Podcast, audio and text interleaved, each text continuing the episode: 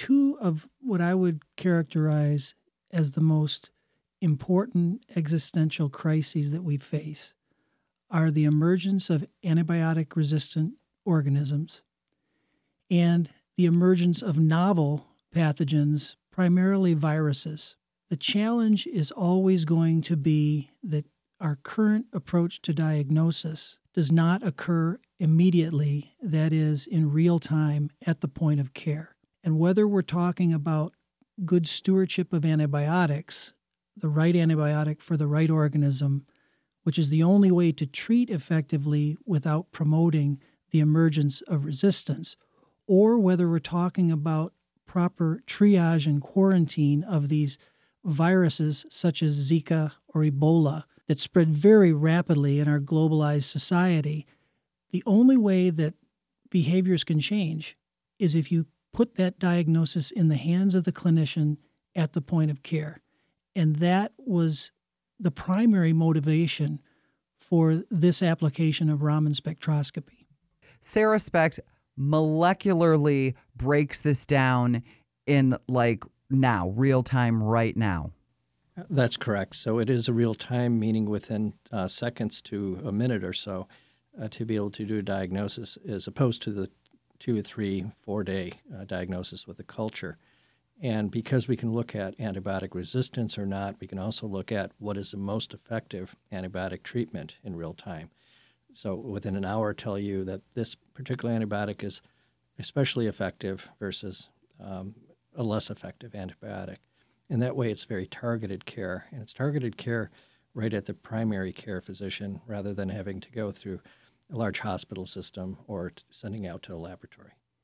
You guys are on the verge of like this Star Trek handheld. You wave it over the body, and voila, we know what's wrong with you. I mean, is this the only product of this nature that's being developed right now? There are a variety of approaches that point towards point of care diagnosis. They all have limitations of one sort or another.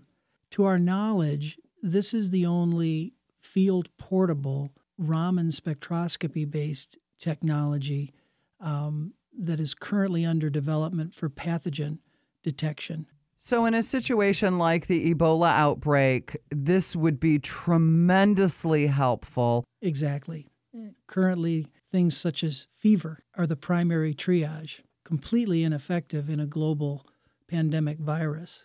So, the ability to make a diagnosis in real time and by virtue of technologies that we're incorporating into the device, the ability to populate databases that could do the real time epidemiology, I think for the first time, we would have a mechanism of tracking the spread of these viruses that doesn't depend on you know a culture based or a molecular diagnostic test that could take several hours and in some cases several days perhaps greg could comment briefly on the ability to use this technology to identify diseases in the pre symptom phase, because that would really allow for effective triage and treatment. Well, we've used Raman spectroscopy and this uh, device to look at a lot of different things, including cancer cells, but also immune cells. And the immune cells are really the first monitor in the body. They circulate through the body, they interact with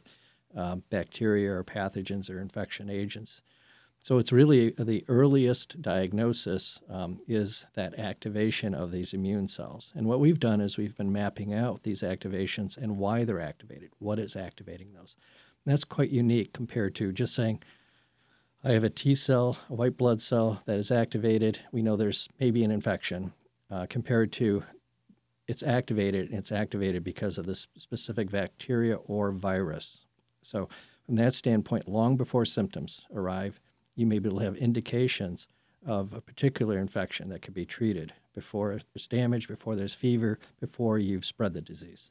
Well, you mentioned cancer, but I'm also thinking things like autoimmune diseases. Yes, we're looking everything from arthritis. Um, th- and this actually started out looking at transplant surgery and can we identify early on the uh, rejection of an organ? And we discovered from that that we could also look at an activation due to other causes. So that might be an autoimmune disease, an early detection of that before damage is done.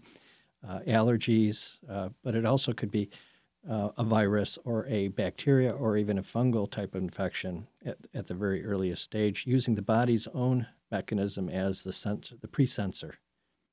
I visualize the machine, but I'm not clear on do I stick my finger in it? do you put a drop of blood on it? How does that work? A critical aspect, in our opinion, of making this most useful clinically is that it can be operated in the course of normal clinical workflow by scientifically unsophisticated personnel.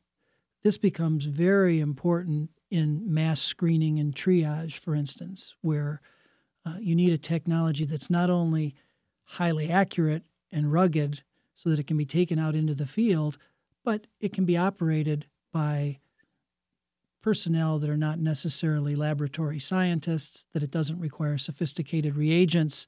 It is obviously a complicated technology. So that's been a critical focus. And in fact, the way that we've currently evolved the technology, it's as simple as when the nurse takes a swab of your throat, placing that sample in the cuvette, pressing the button, and generating device with a statistical accuracy of 99% that it's the organism that we think it is or that we're trying to identify or exclude. So that that aspect of simplicity at the point of care is critically important. So, how far are you from that? Are you simply waiting for FDA approval at this point? Are you still fine tuning? Well, right now we have a pathway to go through FDA approval. So, we'll be doing a lot of uh, specimens, different specimens with confounding background. In other words, all the, the other things that might come along with the, uh, the sample that you have uh, mucus, other bacteria that is less dominant or normal flora uh, those types of things to make sure that they don't interfere with um, this diagnosis that comes up.